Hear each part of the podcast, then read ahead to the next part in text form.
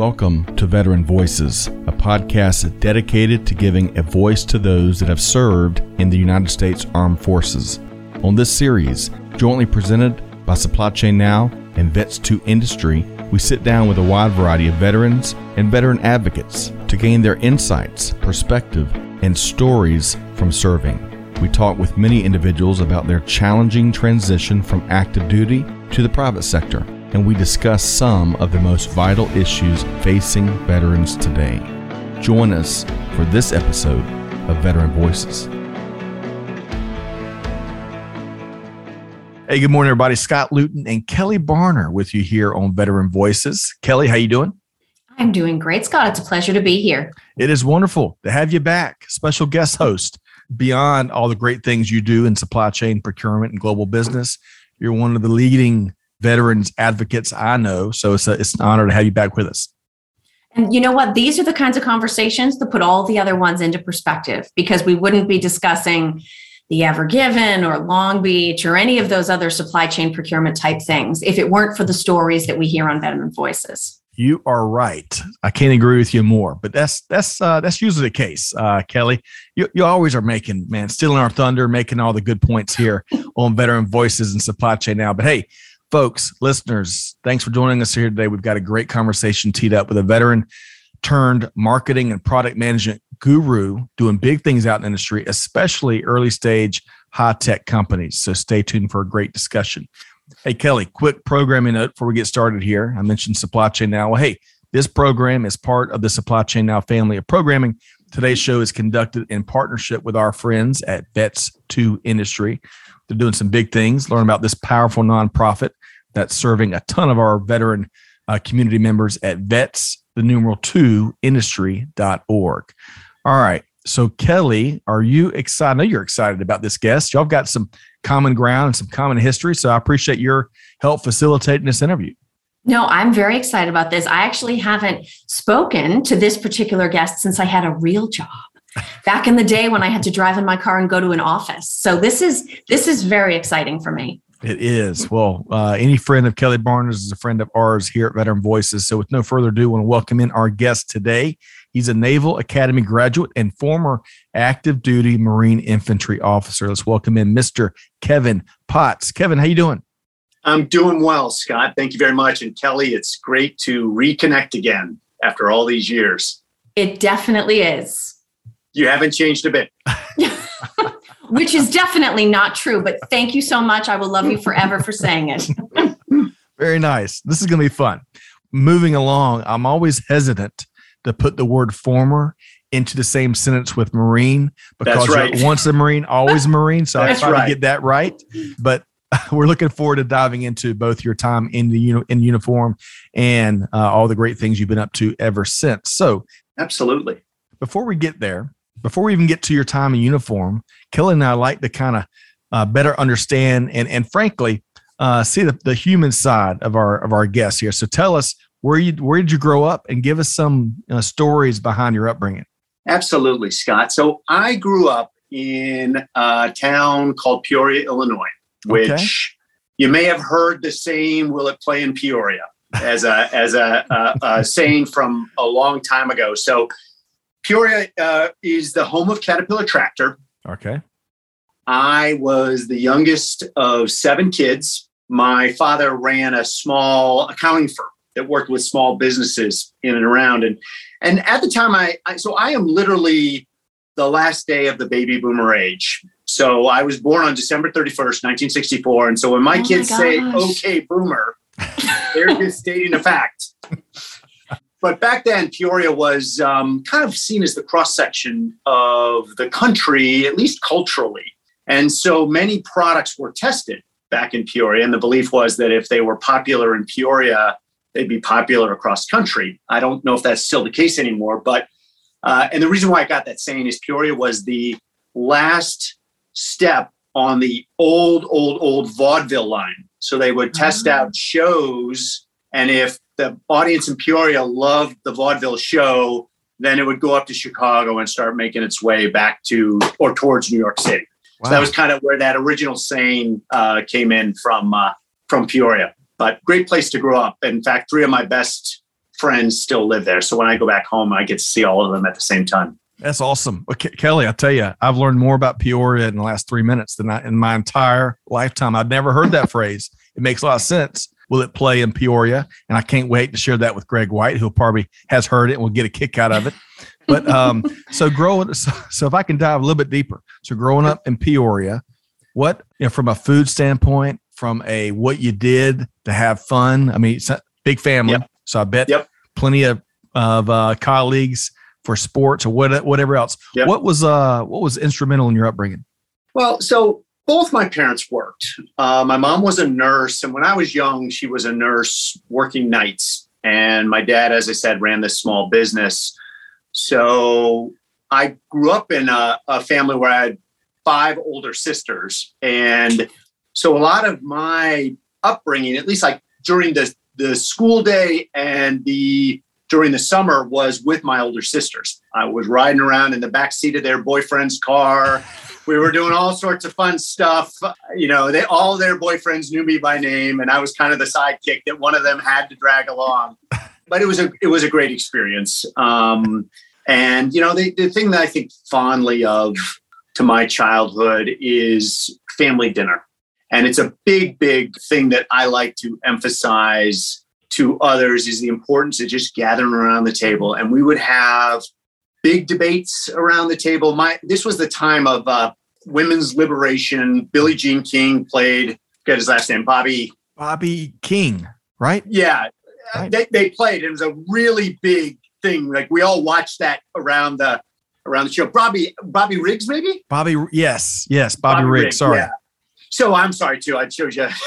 not Billie Uh, Jean King and Bobby Riggs. I was trying to put them together. Exactly. Yeah, gotcha. So you know, we watched that live on television, and my sisters were were very much into that, and um, you know, it didn't mean anything to me. I was a young kid. I didn't I didn't understand that these topics or issues, but they were very formative. I remember us all gathered around the black and white TV to see Neil Armstrong Wow. hopping off the uh, off, hopping off the Apollo on the moon, and and so very very formative time um, in terms of the country, and a lot of what I learned about that time was from the dinner table. So I think uh, I'm gonna switch up a smidge here because I'm gonna I'm gonna get you and Kelly to talk about where y'all met because I think that's a, a very important part. Mhm. Brings all home. But based on what you just shared there, formative time uh, on a variety of fronts. Let's, you, you attended the Naval Academy, right? And and Right. and then you went on to serve actively in the Marines. Talk to us about your why, right? Talk about why why Naval Academy, why military. Yeah, because I think that sounds Absolutely. connected to what you just shared. Absolutely. So, my parents raised us to go out and see the world. They didn't expect us to come back to Peoria to live. They didn't expect. They, they didn't tell us what to do. But the point was, was you were going to go to college and you were going to go out and do something in the world. And you know, it wasn't. Uh, I mean, my dad made it explicitly clear none of us were coming back to work in his company. I mean, it was it was not something he wanted us to do. He wanted us to go make our own path in the world. And so, you know, that that was one framework. And the other the other kind of thing that was working in my mind, I didn't know it at the time, but you know, if you think about life and, and kind of analogy for life, that you know, I, what I've learned over time is there, there are two big analogies for life. One is life is a battle, and the other is life is a journey. And I, I think they're really to demonstrate how important these two are is that you know two of the greatest stories from ancient Greece that we still read today tell those two things. Uh, one is the Iliad, and that was life is a battle where the Greeks fighting the Troy uh, Trojans, and the other is life is a journey, and that's the Odyssey uh, Right. after the Iliad, and and Odysseus goes and explores the world, and so you can now see that that calling me, the military calling me in the sense of at the time going to the Naval Academy and going out and kind of seeing the world. And, and that was something that was a big, big promise that I was very much called to. And, and so it offered a great opportunity to do that. And that's really what I thank the military for more than anything is just the experience that I would have never had. Now I get into the I get into the Naval Academy and I'm I'm there for four years and I'm exposed to lots of military officers who are the Mm. instructors and the the company officers and the like. And Scott, the one thing that, that the Marine Corps is always doing is it's always recruiting. It is always putting its best people in front of its recruits. And so you think about many people don't know this, but one out of every six graduates from the Naval Academy goes into the Marine Corps. In fact, it's called the Naval Academy and not the Navy Academy because there are actually two naval services. There's the US Navy and there's the United States Marine Corps. Right. So they both are feeders to that. So the Marine Corps was always this kind of had this aura about it. Uh, you know, the slogan in the Navy was see the world. In the Army, it was, you know, maybe, I don't know, um, It was good stuff. It was get stuff done by 9 a.m. Right? Yeah, get more than anyone exactly. else does all day. And Love then in the Air. Force, you know, was learn a technical skill and and and master that. And you know what people don't understand is the Marine Corps did all, offered all those things. You got a GI Bill, you could learn a technical skill, you could see the world. You got a lot of stuff done before 9 a.m. But the Marine Corps never, never, never promoted that. Marine Corps was always about we're not sure you're good enough to be one of us. So there was this sense of like prove it, and and that was really calling to me. That that sense of leadership and they always used to joke that every piece of Marine Corps equipment had been used for the, by the Army for 10 years now and then was handed down to the Marine Corps because we won war not with the best equipment, we won it with our Marines. Mhm. And, and that was just a, you can imagine kind of a kid coming out of the Midwest wanting to, to kind of live this life as a battle and life as a journey. And, and it kind of fell, the Marine Corps was a, the perfect place where that all came together for me. I love it. Okay. So Kelly, I'm gonna pa- I want to pass the baton to you. I think when we get into his transition out of the military, we'll we'll connect the ties that bind there. But let's talk. Let's keep going around his uh, experiences wearing a uniform. Absolutely. So, Kevin, we know the journey that you took to get to the Marines, but what did you do once you were in? Yeah, that's a brings back a lot of memories, Kelly. That question. I joined in 1987, and it was a time mostly of peace. There were some small conflicts in the world. The Cold uh, War had not yet ended, so I actually went to East Berlin on a vacation, and I actually had to wear my uniform because if you were in East Berlin at that time and you were a military person and you weren't in uniform, you'd be caught as a spy. You know, the last thing I needed to do was generate an international diplomatic incident right as my right as I got commissioned as a second lieutenant. But it was a it was a a, a time of I think peace. So and and we could get a sense that obviously the Cold War was coming to an end. I joined the infantry and I spent two deployments overseas. So this is kind of my see the world stories. I have a year and a half of my life on board Navy ship. I got to see and float through the Mediterranean and, and tour many countries in Europe and in Africa and in the Middle East. And I got to spend a lot of time also.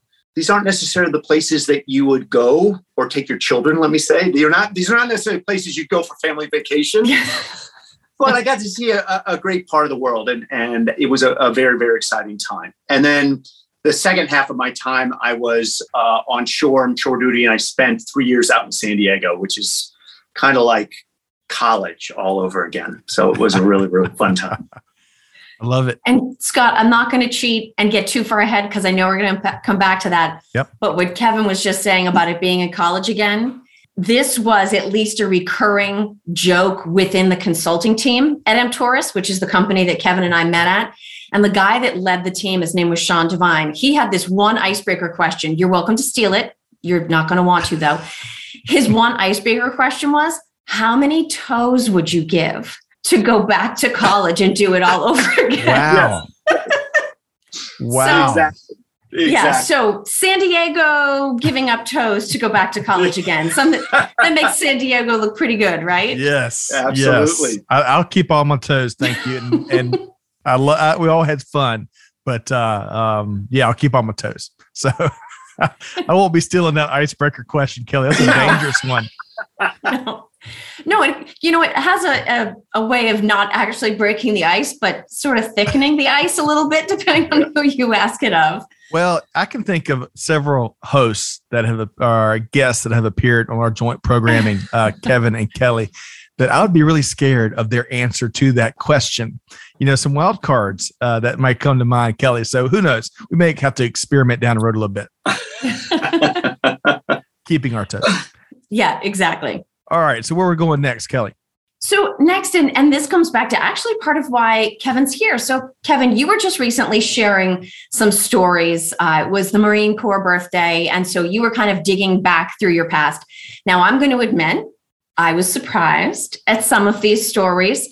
Um, I remember right from the very beginning, almost knowing that you were a former Marine. Um, although, as Scott points out, there's no such thing as a former Marine. I remember thinking, this briefing is really intense. And somebody leaned over, I could see the look on my face, and just said, he was a Marine, right?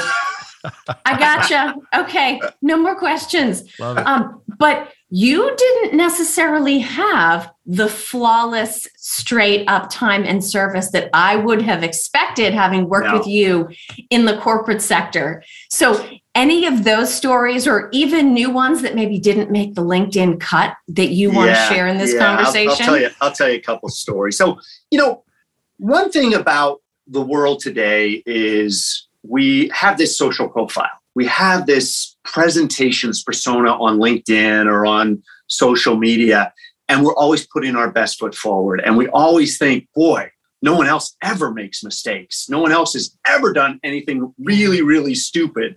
So part of my writing those stories was just to kind of break the ice to, to people I know on LinkedIn of, hey, here's some dumb stuff I did. And, you know, I'm lucky sometimes that I still think I'm lucky I'm here. But um, and, and, some of it was funny jokes that were played on me, and and that was kind of the spirit of what I was trying to do. But but in a broader context, Kelly, and I'll tell a couple of these stories.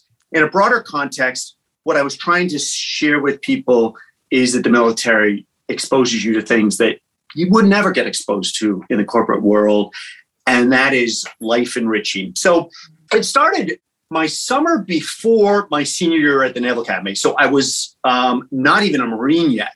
And I was doing a tour during the summer with a Marine unit out at the Marine Corps Mountain Warfare Center, which is somewhere in the Sierra Nevadas of, of uh, California. And so we're at about, think of it like we're, we're operating at about 10,000 feet, probably a little less, like probably between eight and 10,000 feet. And we're doing all sorts of super fun stuff. So I'm, I'm with a platoon of Marines. I have a uh, platoon commander. He was a gunner from Vietnam. So think of this as a very, in the Marine Corps, we use the word crusty, which meant very seasoned person.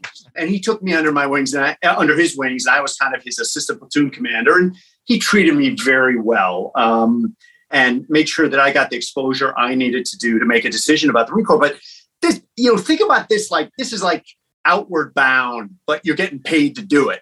Uh, we were building rope bridges across rapid rivers. We were rappelling. We were rock climbing. We were doing all sorts of super fun stuff, learning how to maneuver a unit kind of across a mountain. And it, it was really, really fun. Now, Naval Academy graduates and also NROTC graduates are often referred to as baby O's or baby zeros. Um, and that's because the O stands for officer, and they're not yet officers yet. We're, we're really babies. We haven't been commissioned yet. So the joke is, you know, they behind your back they call you Baby O. So you know, what did Baby O do today? What what stupid thing did Baby O do? So one of the things I was trying to, I, I was like 150 pounds. I gotta I gotta interject just a second, Kevin.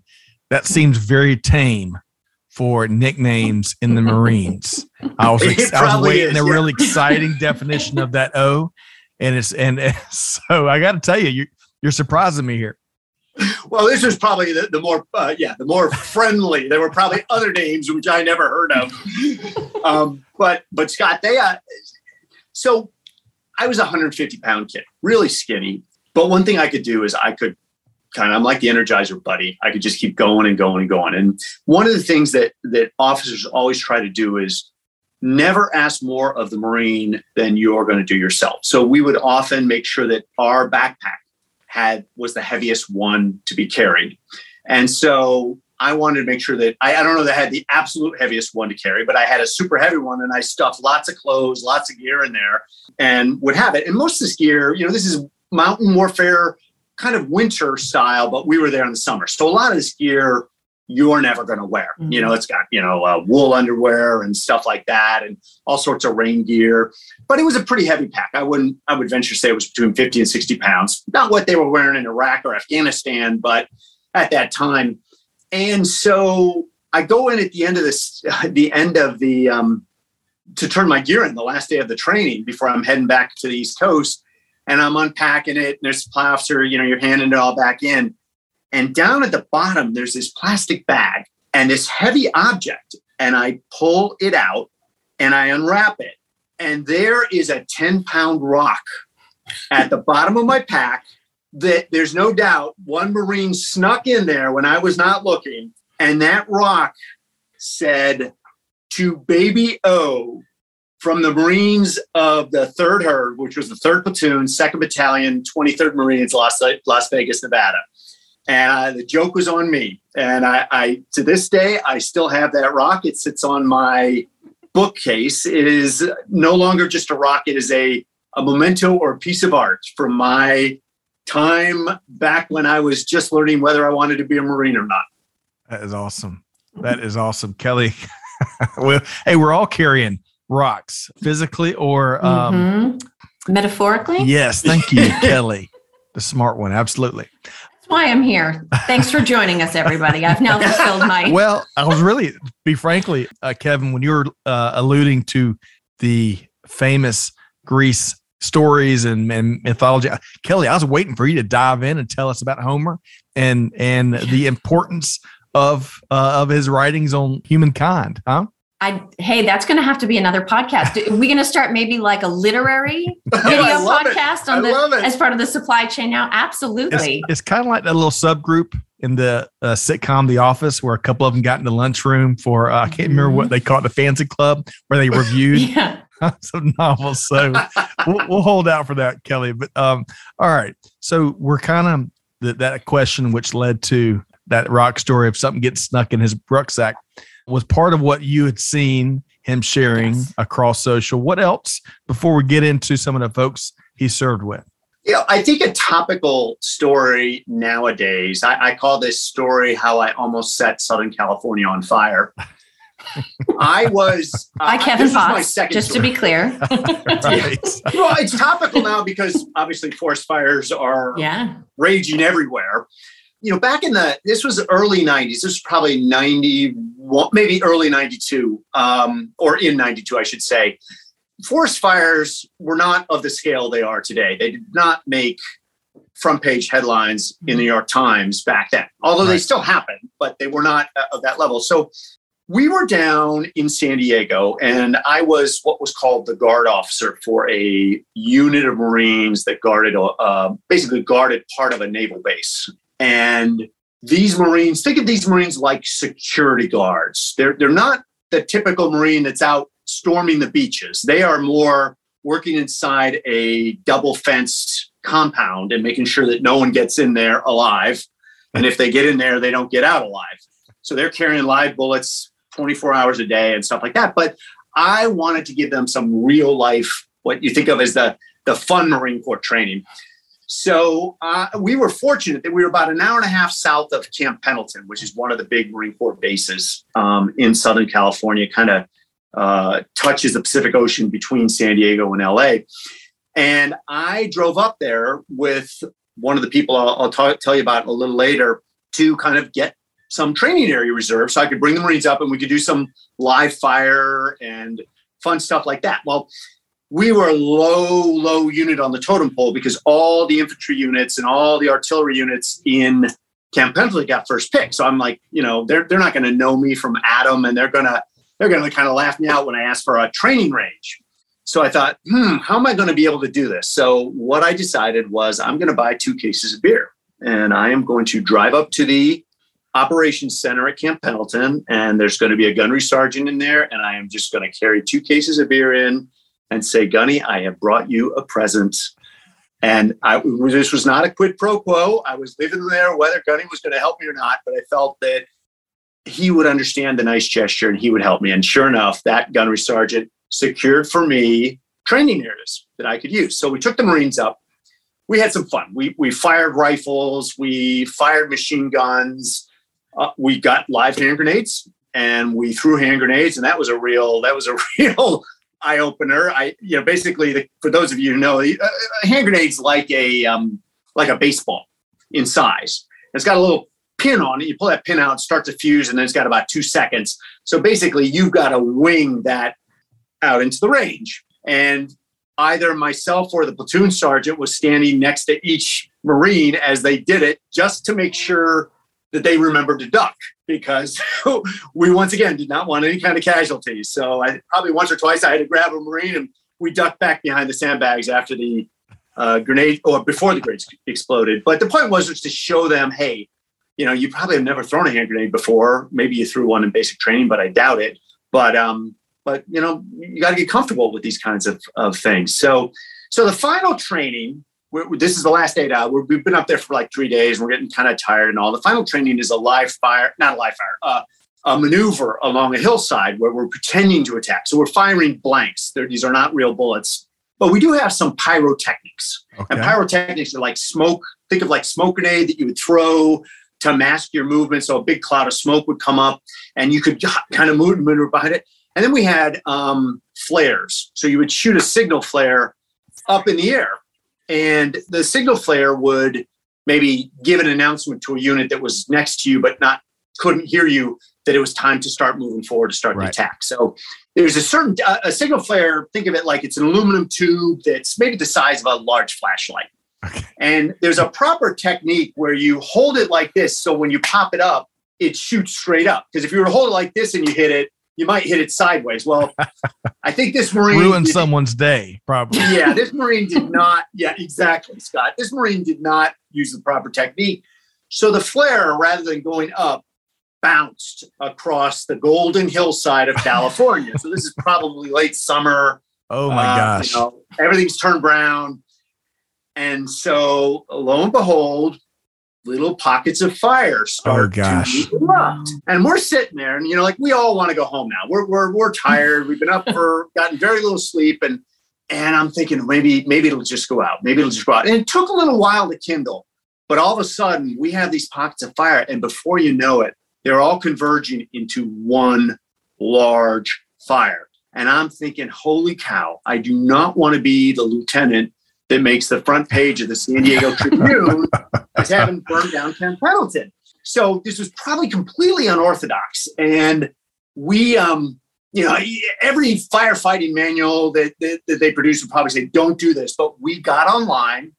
We had little shovels. We had some water in our canteens. Some of the Marines pulled off their flak jackets and we're just flapping it down. And probably over a half hour, we finally put it out. And it was funny because each time you thought you had it out, little parts would start to to erupt again. Wow. So so it was a it was a very very good thing. And you know, I, to me, the story there is lots of things can kind of be obviously catastrophic. I'm not trying to downplay how bad forest fires can be. They can be right. awful. Mm-hmm. Sure. But the point is, is that we lined up as a team and we did what we felt we needed to do, and there was no debate everyone did it. And that was kind of a that's a that was a great lesson that I mean you learn teamwork in, in the corporate world, but that's a different kind of teamwork. I love that. Kelly. Oh my gosh. Absolutely. And and you know what? Not being able to quit. You can't be like, you know what? I put in my time. I'm just gonna I'll catch you guys. No. I see like, one more cold beer over there from those two cases. you guys mind if I go grab that last beer? exactly. Exactly. Oh, well, Kevin, you've talked an awful lot about how formative the military was for you. And we sort of talked about some collective stories. But one of the things that I know people look forward to that listen to Veteran Voices is hearing about a couple of the individuals yeah. that really influenced you. So you talked about your your crusty friend, right, that you served yep. under. Um, yep. But how about a couple of other specific people that really made an impact on you during your time in the service? Yeah. yeah. So, two people that are extremely memorable to me were both people I served with out in San Diego at North Island with the Naval Air Station North Island where we started. The first was a, a, a gentleman named Major Gene McCleskey. And Gene, he subsequently was promoted to lieutenant colonel, but he was my commanding officer out in San Diego he was the commanding officer of the entire Marine Barracks, Marine Corps Security Force Company out there, probably about 200 Marines. Gene comes from West Texas, um, out in Odessa, that area, and he had a Texas accent, but a attitude about him that was basically no show, patient, calm, act with reason, don't get flustered. Nothing could fluster him. He was just so easygoing. And when you were around him, you felt at ease. You didn't feel anxious or anything like that. He made the whole unit feel at ease and and he just had a comfortable way of interacting with everybody and he really became a mentor of mine and my last role in that i was the executive officer of the unit so let's think of it as second in command he was the commanding officer and he basically basically let me run the entire unit. The only two things I could not do because of the you know the the, the regulation of the Corps, I could never promote anybody and I could never punish anybody. So he had to do all that. But everything else, he let me do um, and oversaw me and gave me advice and, and guidance and stuff like that. So he really let me step into his role and but was there to make sure I didn't fail. And so so that, he was probably one of the absolute best bosses I've ever had. And the other guy was a guy named Brian Paqua. And Brian was, uh, when I first got there, he was a corporal.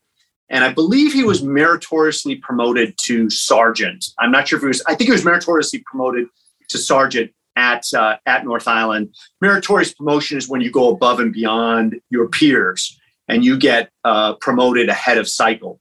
And Brian, what astounded me about Brian was he just had a can do attitude. And he, you know, there was nothing that he, he just didn't take no for an answer. Like, so if, if we were struggling to get something done and we ran into a roadblock, he'd come back and say, you know, Captain Potts, let's think this over. Let, we got to be able to do this. Let's think this over. And he was incredibly audacious. He was just like, let's let's shoot for the moon and let's try to make it. And that was a, such a infectious attitude that that really helped shape my kind of view of the world after after serving with him in that you know a lot of success and audacity comes from your belief that you can do it. And it isn't necessarily your credentials. It isn't necessarily the people you know. It's the willpower that right. you muster within yourself. Mm. so i got the major mccluskey and then sergeant what was his last name? Paqua his his last name was spelled P A Q U A. Okay. Brian Paqua. Have y'all have you uh, had any interaction with them since you uh, transitioned out of the Marines? It's funny that you say that because just recently I have reached out to both of them via email and Facebook to reconnect. Not at all related to this story. Right. I mean, I didn't even know you were going to ask me that question but I've, I've had this sense of trying to reconnect. The last time I talked to um, Colonel McCluskey was probably 2002, 2003. Wow. A Marine that we both knew uh, had passed away, and we were just connecting on that. Hmm. Well, hey, here's to y'all getting together and, and sharing an adult beverage and, and lots of uh, stories of what y'all did together and, and getting caught up on what's what's transpired since. So, uh, would love to. We'll circle back and, and see how that goes. Kevin. Please do.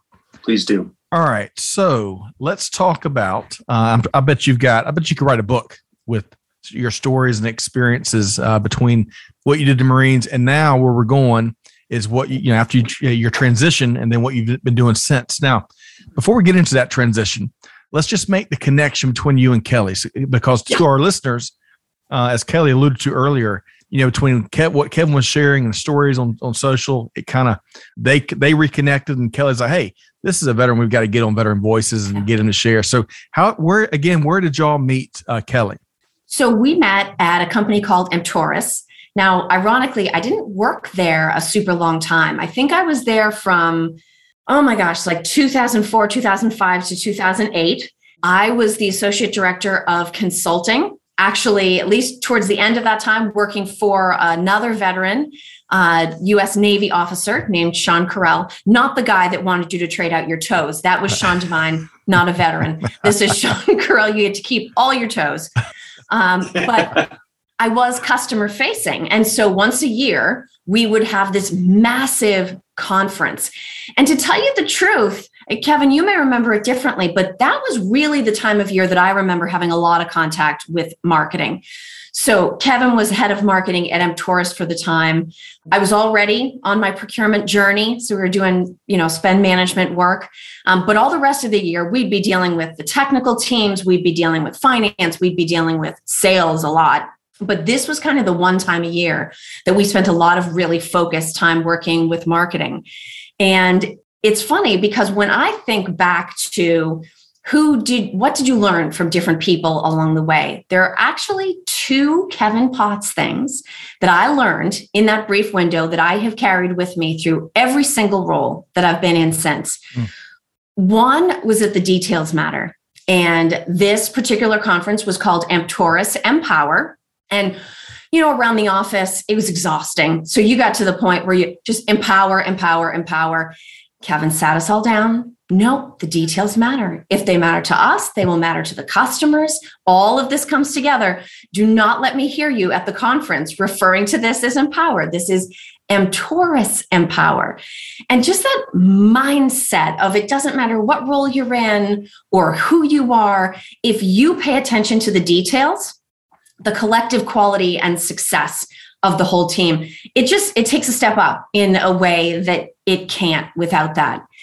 And the other thing now kevin this may or may not be from your your military service but it struck me as being a little bit drill oriented at the time um, was that you know we had a, a, keynote stage right with a big huge convention center but then there'd be all the little breakout rooms where people would go for panels and, and things. And you had said to us it's going to be crowded and it was. I mean this was back in the days when people would pack these rooms in the seaport in Boston. And you'd said, if there is one customer standing in the room, there is not one Emptoris person sitting in a chair. The last person in the room to take a seat is the first Emptoris person. And to me, just that that courtesy, that sense of you know, not necessarily saying, oh, you know, we're here to serve you, not so much that kind of messaging, but just little ways of discreetly communicating respect. That's one of those things that I have always carried with me. So it was a it was a fun job from my perspective. It was about the next closest thing to college. It was consulting, so it was eight thousand and a half percent travel, but it was it was a blast. It was the kind of job you work you know, all nighters and, you know, for days and days and days you worked, but it was a really fun place to work. And I feel very fortunate that in that short window of time, my path crossed with Kevin's. Mm. Kevin, your response. Yeah, well, so first of all, Kelly, I'm I'm very touched. You, you, bring up points that I had long since forgotten, but I'm glad that they they made a, a impact on you, and um, it brings back a lot of memories of that. Um, what I remember so so if you think about how easy it is to talk to Kelly, she had three or four other peers and a boss that were carbon copies. I mean, this was a group that you loved to hang out with at the end of the work week, grabbing a beer or something like that. And Kelly was so approachable and so friendly from a personal point of view, personal rapport, right? Very, very friendly. But the other part is Kelly knew the customers. And she knew the customers that were willing to talk and the customers that had good stories because she was doing the business consulting to help them. So if a customer had a really good story and was a good speaker, I needed to work with Kelly to recruit that person and be someone like Kelly who had the bond. Like they wouldn't answer my call. Right. They'd well, answer a call from Kelly. So my question is did it take two cases of beer to get Kelly to cooperate? No, but it did take two toes. oh, and I, I, won't go. I, we won't touch champagne, uh, Kelly. Yes, we, yes. we've already, already learned right. that. Holidays um, only. holidays only. Okay, so uh, I know an, an hour never do, do, does these conversations justice, but I want to uh, now that we've kind of gone forward after you transitioned and made the connection between Kelly and Kevin. Now I want, I want to go back to yep. uh, separating from the Marines. Tell us a little bit about that transition, and then also at the same time, some advice for any of our military mis- uh, members listening or veterans listening that are transitioning and, and working their way out uh, up up the pro- uh, private sector. Yeah. So, you know, my transition is probably uh, I was very fortunate in, in, one way in that when I transitioned, I was going back to school. So I was using school as a couple of year, uh, a graduate degree, in this case, a graduate degree in business, as a way to kind of help me a build a network, b build, you know, be able to speak the vernacular of business and kind of help in that transition. I know many, many vets don't have that luxury.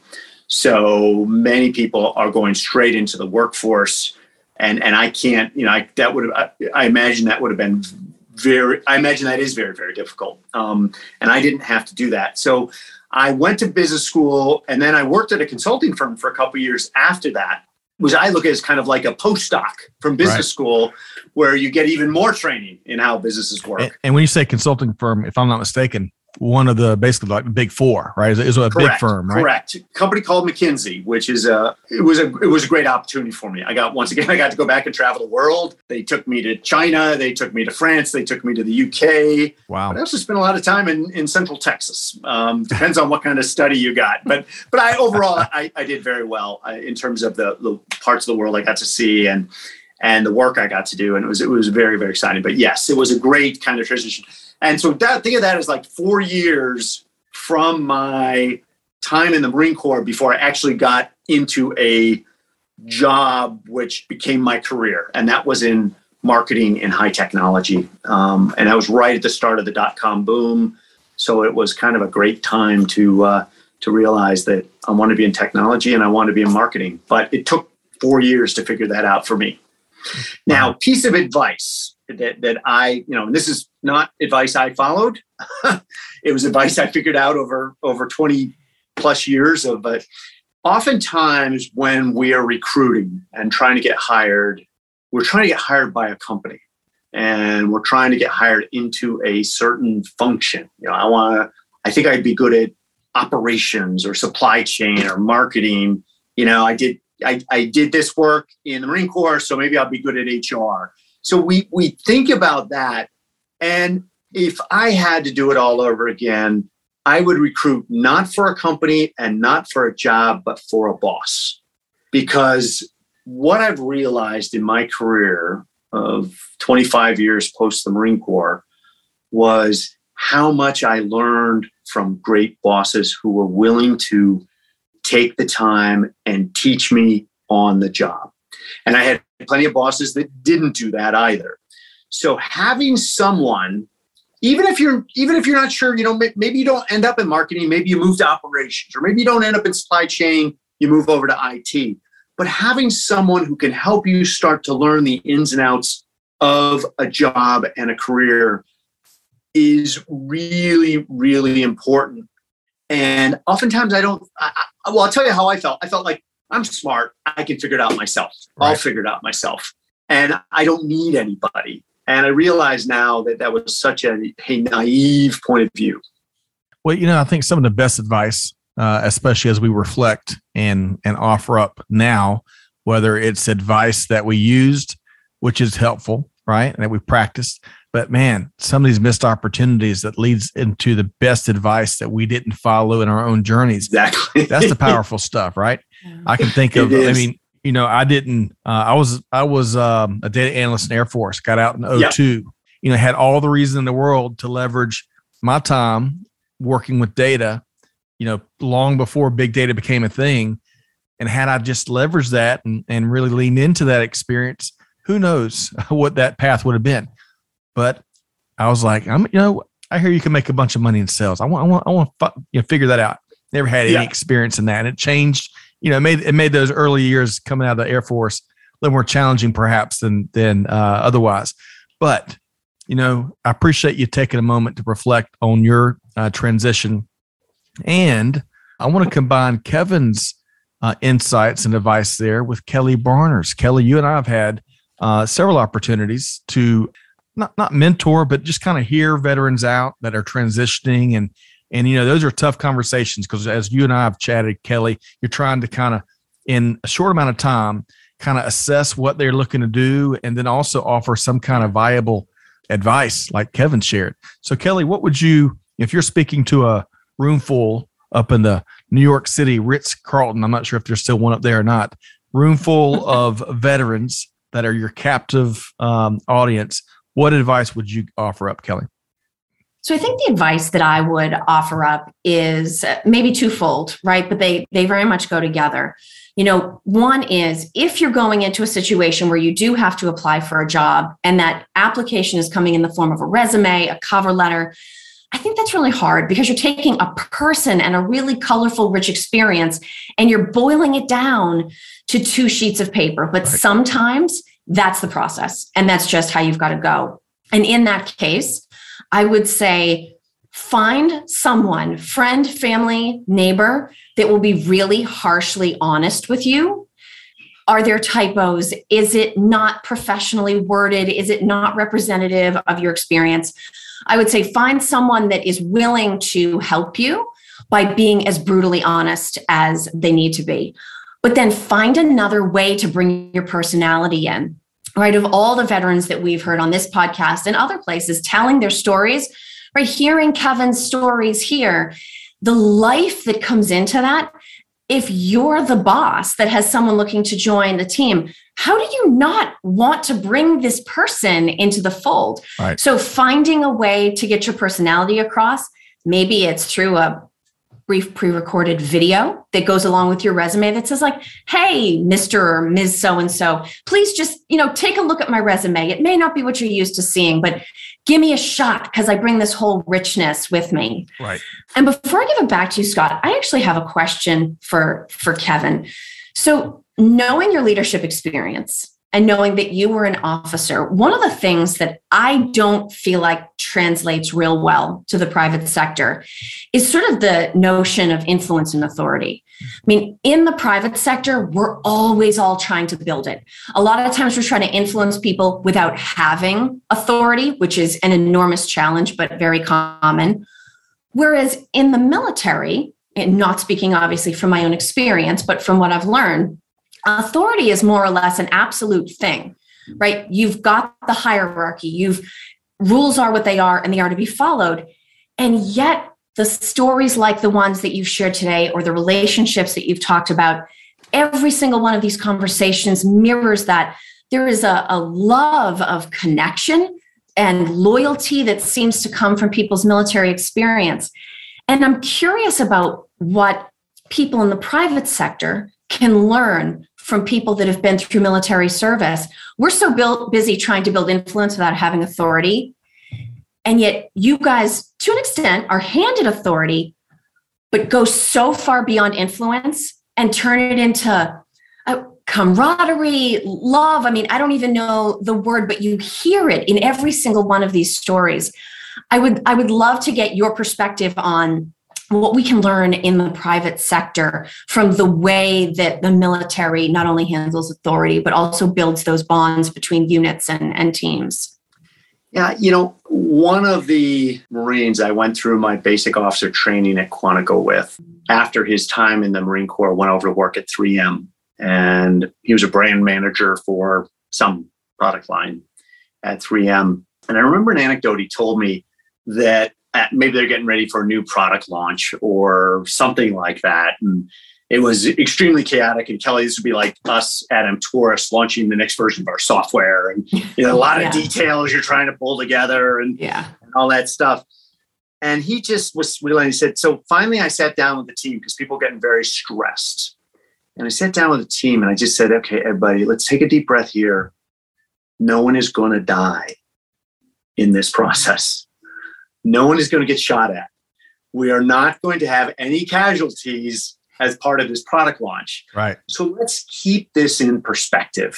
Yeah. And that's one of the things that I think the military does a really good job of is exposing you to situations that sometimes are so far beyond the pale and like you don't have a guidebook there to tell you, you know, open a page 127 for how to deal with this thing. You know, you got to kind of figure it out and you got to mm-hmm. collectively figure it out as a team. Right. And, and and I think that's, you know, one of the values, but you can't read that, you got to experience it. And that's one of the things that I love about the military is it's the experience you get. And and you get people coming in who who've seen some stuff. And I, certainly I didn't see anything like what the Marines are seeing mm-hmm. today. You know, think about the, the nightmare getting out of Afghanistan. You know, right. yes. I can't even imagine what they faced. Those those people have dealt with incredibly stressful situations and they're going to have a lot to give right. because they're going to come with a perspective yeah. that many of us will never have been exposed to. Right. And and then tying that back to transitioning it can make that from the thousands of conversations I've had since 02. You know, some have been on these podcasts, many others have been private learnings and and really conversations of struggles. You know, everyone's transition can be very differently. So I appreciate how you kind of couch yours. You know, because I, I, had a four-year degree. I was not a combat veteran. Uh, I had a strong uh, family and friend network, and I still struggled transitioning. I didn't have a lot of those challenges that, to your point, that that many others, especially in the last uh, 20 years, have. So we got to keep that in mind. I really appreciate both of your comments and questions around this advice piece. And uh, Kevin, thanks again for sharing some of your transition with our listeners. So let's talk about, as we start to wrap here on today's uh, Veteran Voices with uh, Mr. Kevin Potts, let's talk about what you're up to now. You've, you've gone on, you know, to do some really big things in an exciting aspect of industry right? Early stage tech, uh, often uh, a founder involved um, companies and initiatives. So, so tell us what you're up to now. Yeah, so right now I um, I am consulting with actually one of my old bosses who taught me so much about marketing.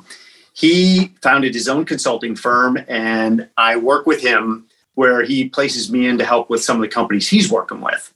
And my main role in marketing, so these are early stage tech companies okay. that are oftentimes you know, no one's ever heard of them. They're trying to raise money, they're trying to get some of their first sales. And what I am trying to do is help them talk to the person who has the pain and teach the salespeople not to talk about what the product does, but talk about what the person's pain is. Hmm. And um, you know, maybe maybe an analogy here would be uh, something that we're all very familiar with now, but when it was first coming out, we might not have been familiar with it. Was GPS. So if you think about GPS, it's on your phone. It can tell you how to get you know to school or to wherever. GPS is incredibly complex. It's got satellites orbiting the Earth. It's got this map. It's got all this stuff. But now GPS is, you know, secondhand for almost all of us that, you know, drive in big cities and have to navigate around uh, traffic. Well, if you think about that, when we were first learning about GPS, we weren't excited about the satellites. We didn't care about the satellites. We didn't care about what was happening inside the phone to do it. What we did is we had a problem. We needed to figure out how to get to point A to point B, and we've never been to point B before. Or alternately, we had to get from point A to point B, and we only had 30 minutes to do it. What's the fastest way to do it? that is the problem. Um, and so learning to, to talk about very complex topics in very easy to use analogies that people can get is what I try to work with sales teams on. I love that. Uh, it's such it's, that's great advice for any any uh, listeners that may be considering uh, you know founding your own business, starting up a business, you name it, because uh, Kevin, to your point, no one cared. Uh, no one knew and no one cared about how it worked. They just cared about what it did for them, right? Absolutely. And we all missed it. Well, I was going to say we all missed the days. No, we all remember the days of the MapQuest printed out directions, yes. especially. Oh, yes. Do y'all remember well, Kelly and Kevin? The TripTik. right. But yes, uh, Tom, Turkey Tom, or whatever, whatever that GPS specific directions, which is now on our phones. But you know, oh, yeah. I, I remember back in the earliest of days when I first moved to Atlanta when I had a a, a ten stop sales day or you know whatever it was. Yeah. I would I would use MapQuest and map it all out, and then I'd have 20 pages of directions of navigating through Atlanta. It was, yeah. it's crazy where we are yeah. and where we've been. But great advice, uh, Kevin. And that's really built, if I understand correctly. When did you exit the Marines? I got out in 94. Okay. So that, so uh, if I understand it correctly, a lot of what you're doing now, you're leveraging a couple of decades of working Exactly. with tech, uh, early stage companies. So you're really, gosh, I bet you're a, a secret weapon for these companies you're working with Well, now. Well, what you realize is the problems never change. I mean, you've got a sales team. People go to what they're comfortable with. They like to talk about the product. And so, you know, as much as technology has advanced so much that we do, and a lot of the conversations now happen on the web or or happen in, in video calls or stuff like that, the problem, at least in larger scale tech sales, is the same, which is you don't have the right to talk about the product until the customer tells you they care. I love that. what a great, great advice. So, Kevin, let's make sure folks know how to connect with you. Uh, and, uh, you know, Kelly, it feels like we could have a, a Kevin Potts series here on on uh, the, the the startup whisperer. Perhaps we'll see. Yeah. I But- do have to acknowledge, can we can we please just elephant in the room? Kevin Potts has a world class post-it game. I mean, you have like the A game post-it notes because I'm I'm very like, you know, neat little stacks and OCD. The whiteboard behind you is like the stuff dreams are made of. It I don't even care if that's your grocery list. That is next level organization, Kevin. That is right there. That's a piece of advice. Just I- do that. I am still, yeah, I'm still a paper and post it person. I can't do any of my organization on my computer. It just, I'm not a, I'm not native to it. It's not native to me.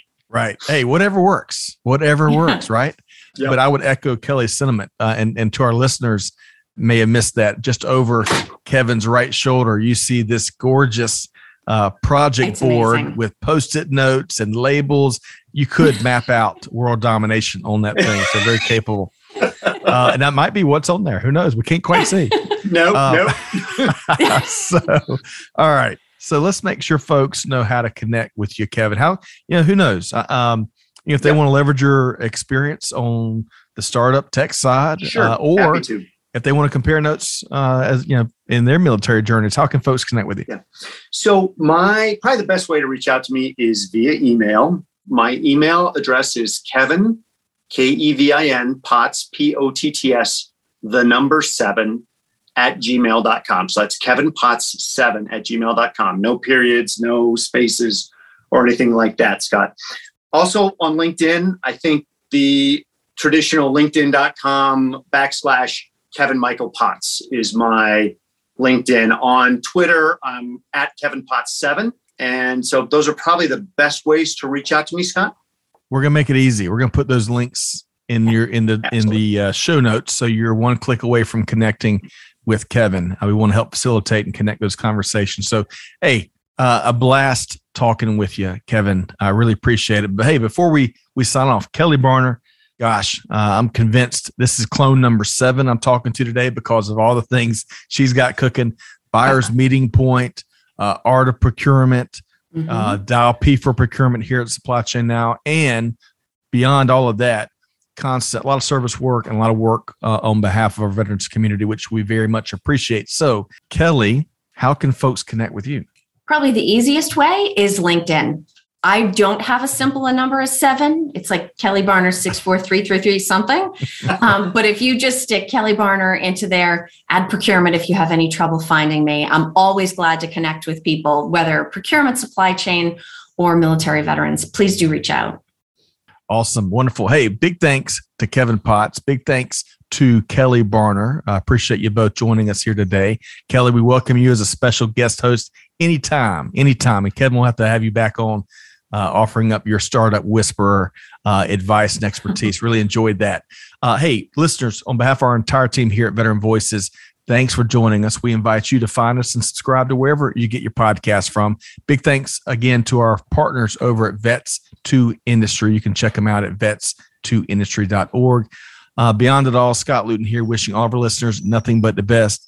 Do good, give forward, be the change that's needed. And on that note, we'll see you next time right back here on Veteran Voices. Thanks, everybody.